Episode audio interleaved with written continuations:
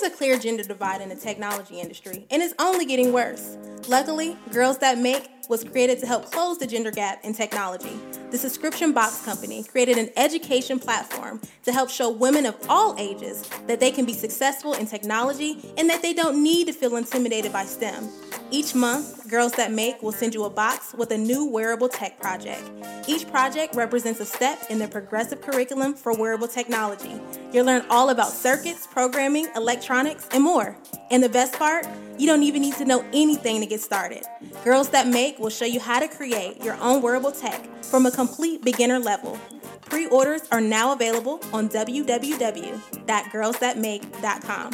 Be sure to use the code Pink Lemonade for $10 off. And now, back to the program.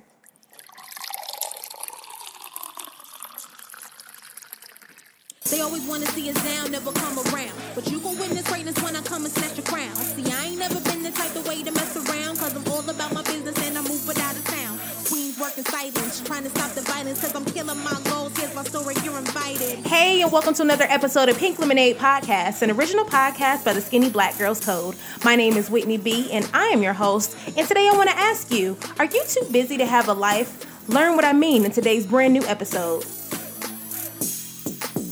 Keep it locked.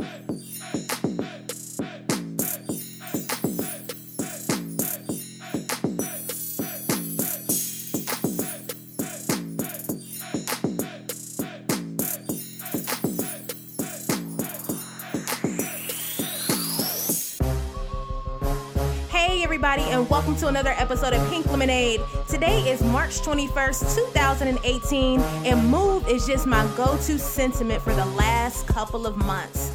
I don't know about y'all, but I'm an angry driver. Like, I can feel my anxiety and my body temperature rise every single time I get into the car. The car doesn't even have to be on. Why? Because it feels like I'm always busy and everything around me is slowing me down as I rush to get to my next destination. So, of course, as you can imagine, if someone is driving slow, you might get a or a depending on how close to Jesus I'm feeling that day. Now, one day in particular, a few weeks ago, as I was rushing off to teach, I ran into some pretty heavy traffic. It looked like a regular old day outside, but overnight, I guess the roads had been covered with ice. So, of course, me being the busybody that I am, I totally disregarded watching the news and I just went cruising down the street ready to go. And as I drove, I became irritated because everyone was creeping. All of a sudden, I got to the bridge to get on the highway and my car hit a slick spot and I almost became one with the truck that was in front of me. Luckily, I was able to hit the brakes right before I almost rear ended the car. Now, I'm one of those people who stay busy, life busy, like life busy, think busy, breathe busy. So when my life flashed before my eyes, it kind of forced me to sit and reflect. What if I did hit that car? What if it was a bad accident? Now, instead of wondering what if would have happened to me if I lost my life or was injured in that moment like a normal person would do, I think, I wonder how much work I would have to make up if I went to the hospital or if I had my laptop with me and would have survived the crash so I could do work when I was at the hospital. So, as I'm having these thoughts, it dawned on me that I'm just too damn busy. Grinding and working hard has always been an ongoing theme of my life, but there comes a time when you have to decide enough is enough. I talked to my dad the other day and he was like, Whitney, I'm he country, y'all. I can't imitate his voice, but just imagine this statement in a country voice. I'm so disappointed in you because you never make the time for your family. And so as I was ready to just rebuttal, because that's just who I am, I, I realized that I couldn't. He was right. My husband and I moved back to Columbus about two years ago. And one of my main pro- points and priorities for moving was to be closer to my family. My parents are aging, my nieces and my nephew are growing, and I have one living grandparent. So, family time for me has pretty much been non existent, not because I don't have the time, but because I don't make the time. And there is a difference with that. And, and that's the thing with being busy and not having enough time. I have a friend in particular who would always joke, You had the same 24 hours in a day that everyone else has. When I complained that there just wasn't enough hours in a day. Um, of course, I'll roll my eyes and proceed to repeat my statement for emphasis, but I realized that, like my dad, he too was right for once, and uh, I'll talk about that later. But I've come to the realization that busy has become my personal addiction, not only for myself, but just for so many people. Once I assessed that I'm low key obsessed with being busy, I decided to do some research to see how widespread of a problem that it is. Now, once upon a time in America, being busy was actually a practice that was a no no. Not being busy, aka leisure time, was the thing that most people strive for. At the turn of the century, there are two references that show the mindset of folks back in the day. One was from a character named Violet Crawley. Uh, she was a rich countess who asked, What is a weekend? during the season of a play called Downton Abbey set in 1912. Her question indicated that because she had so much money and time, she had difficulty recognizing the concept of a week divided between work and leisure because she was always on leisure time. Another recurrence was in 1899. And it also showed how people thought about that time. There's an economist and sociologist by the name of Thorstein Veblen, and he wrote that conspicuous absent, excuse me, you know this is back in the day because I can't even pronounce his words. conspicuous absenteeism from labor becomes the conventional mark of superior achievement. He said all that, which is a mouthful, to say that at that time, the richer you get, the less someone works, and the more likely that individual wants to show off their free time. And so as I researched and reflected, I said, wow, I mean, times have definitely changed because in today's world, we equate being successful with constantly having a jam packed schedule. Since the 1960s, studies have consistently found that people record, air quote, having crazy schedules than in previous centuries. Researchers from Harvard, Georgetown, and Columbia conducted a single study in 2017 called The Conspicuous Cons- Consumption of Time When Busyness and the Lack of Leisure Time Becomes a Status Symbol. And they found that Americans just love being busy. They went to social media to discover that people love bragging about what needed to be done and not having a life. You see, being busy has become a symbol of ambition and competence. If you aren't busy, you aren't achieving, especially in this day and age of social media. Now, for some, there's a constant pressure to always be on the move at all times because we perceive those who are busy as being important or having a higher status. Because something that is always happening or something that's always super important for them um, is ultimately allows them it is ultimately what allows them to be complete. Now, instead of embracing free time, we are seduced by the idea of constantly working, moving, and grinding because being busy is socially desirable. We have no boundaries, not because the world is infringing on our time, it's because we are infringing on our time. I'm learning that boundaries are hard to set when your priorities are not in order. And it is so critical to sit back and reflect on how busy you think you are.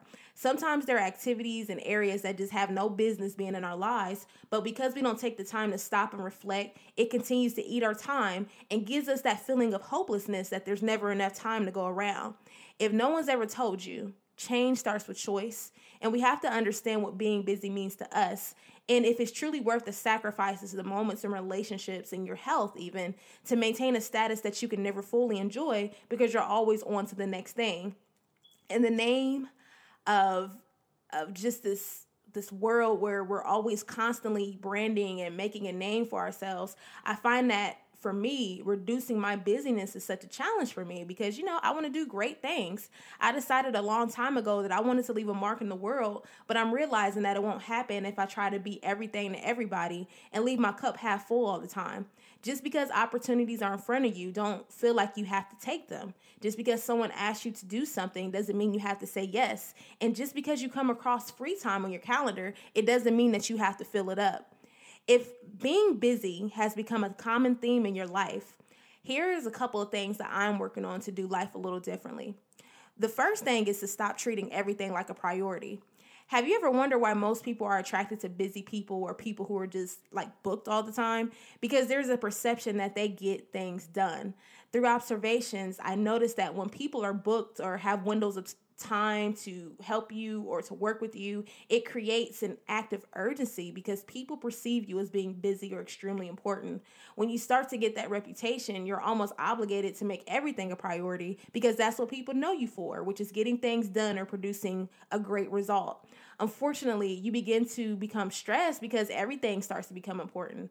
I'm learning to filter out the things that are more important to me and say no to things that may not be conducive of my time. If you don't filter things, it becomes hard to know what is truly important. And in my personal experience, confusion for me leads to procrastination because I'm too busy to be thinking about what needs to be done first. So it's really just about simplifying my life so that my priorities take precedence. And I'm also learning to reduce the number of priorities that I have because not everything that you do deserves to be on your to do list. The other thing, um, and I mentioned this earlier, you can't be everything to everybody. When I think of people who are truly successful, they're typically known for focusing on one thing and just knocking that thing out of the park. When you overwhelm yourself with busy work or things that may not be meaningful to your progress, you lose your efficiency. So basically, the more you do, the less accurate you become in your work. And I've learned that firsthand um, when I started to make the mistake of taking on too many clients at one time. As much as people brag about multitasking, it really only opens up the door for errors and mistakes. And for me, when I multitask, I'm usually doing up to three or four very different tasks at one time that require creativity or a certain level of detail in my business life, I'm learning how to niche up, if that's even a thing, and hone in on the things that I can skillfully do without a question. When you begin to take on unfamiliar things or projects, it can take a considerable amount of time and, and hold you back because you're trying to figure things out, you're going back and correct the errors, all that. Now, if you can't produce or if you do a poor job, it'll reflect on you. And I value excellence and I realize that I have to focus on being excellent at that one thing that gives me joy and not allow other things to creep up on my schedule and stop me from doing me effectively. Now, the last thing, and probably one of the most important, is understanding what busy is costing you. Now, there are serious health implications that come with being busy all the time. Now, it's no secret, um, I've discussed this in a podcast before, but I've battled with anxiety for years. And one of the biggest reasons for my anxiety was my constant desire to be doing something at all times. And this has cost me my health at many points, as there are days that I couldn't even get out of bed because I was so exhausted or too anxious to even just to get started doing other things. Outside of health, being busy can also cost you relationships. I talked about my dad earlier, and his words really stuck with me because I know me and I know that I can do better with maintaining my relationships, and I haven't. And there's not really a good excuse for it. And every time that I replace family time with working out, networking, and doing something else, I'm sacrificing that. I'm missing out. And the thing is, I can always work and do the things that I do, but family and friends may not always be around or be available. And I, I am learning, and you know, I'm not saying that I'm perfect, but I am learning to slow down and just reevaluate how I treat my relationships. Because at the end of the day, they're all we got. Now, before we go, I want to leave you with this quote from a Hall of Fame basketball player and coach by the name of John Wooden. He simply says, Don't confuse activity for accomplishment. Let that sink in for a minute. In other words, does being busy mean that you're winning? And if so, at what cost? Choose life and never become so busy that living your best and only life becomes at the bottom of your to do list. Thank you for tuning in to another episode of Pink Lemonade brought to you by Girls That Make, a wearable technology subscription box that encourages women and girls to confidently enter the film of STEM. If you are interested in learning more about Girls That Make, visit www.girlsthatmake.com to purchase a box and be sure to use promo code Pink Lemonade for $10 off. I hope you enjoyed today's episode. Once again, I am Whitney B, and if you like what you heard, please feel free to like, share, and subscribe on iTunes, Google Play, and SoundCloud. Be sure to hit us up on IG or Twitter at SBG Code and let us know if you are feeling today's episode. That's it for today, y'all, and I can't wait to talk to you next week. Peace.